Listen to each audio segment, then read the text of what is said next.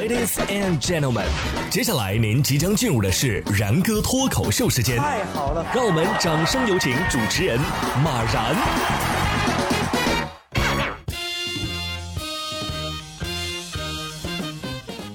然哥说新闻，新闻脱口秀，各位听众大家好，我是然哥。最近这几天啊，是气温骤降，很多北方的地区啊都已经开始下雪了。这下雪之后啊，也给了很多人们更多的创作空间。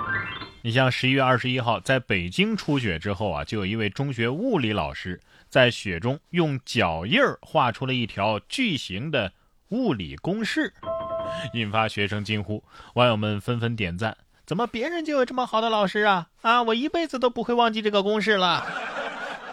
这话怎么就说的这么大言不惭呢？啊，别说是写雪地上，就是给你纹身上，你要是学渣的话，也照样是会忘记。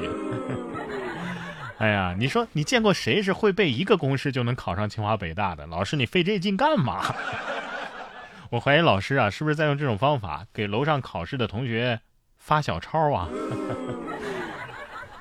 如果说北京的雪还比较温柔的话，那东北的雪啊，那那就不得了了。十一月十九号，吉林长春东北多地都出现了暴雪天气，而长春的一个高校的学生呢，就意外发现校内的一尊孔子雕像被冻得流了鼻涕。看来没有谁是真正抗冻的呀！啊，由于天气太冷，雕像的鼻子下方啊，刚好挂着一串这个冰串啊，像极了生病感冒时流的鼻涕。可能是为同学们即将到来的考试周痛哭流涕吧，快给圣人披个外套，别冻坏了。这孔子雕像一定很想说：“你们都拍我干嘛呀？啊，又不是我一个人这样。”同样是在东北，十一月二十二号，黑龙江哈尔滨摆摊卖糖葫芦的向先生啊，把这糖葫芦是卖出了新花样了。在他的这个摊位上，除了传统的这个糖葫芦之外啊，他自己还开发出了几十种非常规的品种，比如说什么鸡爪糖葫芦啊、月饼糖葫芦啊、辣椒糖葫芦啊、猪蹄儿糖葫芦，还有辣条糖葫芦、海带糖葫芦等等。所以是万物皆可糖葫芦。不过你这些原材料，这这怕不是本来关东煮冻上了变成的吧？对辣椒糖葫芦我还挺感兴趣的，求好心人去做个测评什么的吧。同样是在黑龙江，十一月十九号，黑龙江大学汇文楼前暴雪过后，台阶就变得十分的滑，同学们出行受阻啊。在视频当中啊，同学们是小心翼翼的迈着步伐，一不小心就要粗溜滑，整个场面是十分的诙谐，像极了植物大战僵尸的现场。代入感的确很强啊！我觉得我应该开始种豌豆了啊！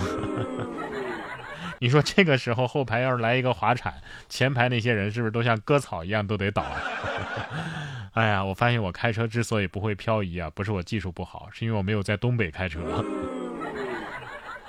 你别说，还真有人就对东北的这种环境啊是一无所知啊！十一月十号，就有一位从深圳来黑龙江漠河旅游的游客，穿着人字拖就下了飞机，引起路人的围观。视频拍摄者称啊，当时气温是零下二十度左右啊，和深圳的温差太大了。但是游客很幽默啊，说他还能接受。后来男子因为太冷，还是换回了棉鞋。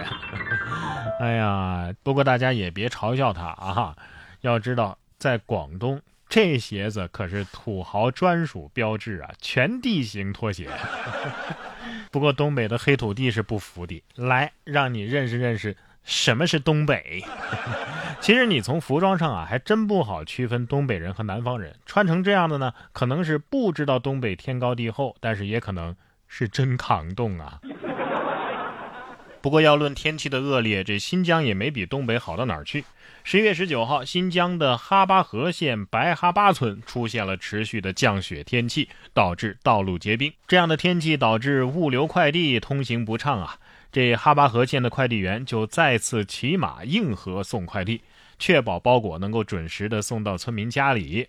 原来这骑马的还真不一定是王子，也有可能是快递。不过，在收快递的女孩子眼里，这骑马的他就是王子呀。知道新疆地区为什么不包邮了吧？啊，不过这年头没点特殊技能啊，真的是不好在外卖界和快递界混。人要有多项技能，人生才可能有无限的精彩。六十二岁的埃及医生艾哈迈德·哈桑啊，就是一名放射科的医生，但是闲暇之余呢，人家还是一名艺术家。巴黎圣母院去年失火之后啊，他就深受触动，用历时三个月的时间，使用二点八万根火柴棒，终于啊呈现出巴黎圣母院的原貌，就连钟楼里的钟啊都是能摇动的。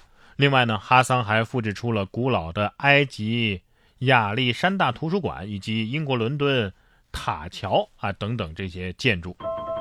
你看，原来是拿手术刀的手下了手术台，他也能这么巧。嗯，不过要是能把它点了，就还原的更彻底了。建议把这个东西啊放的离熊孩子远一点儿。除了艺术家之外啊，考古学家也经常帮我们复原出古代那些神奇建筑的原貌。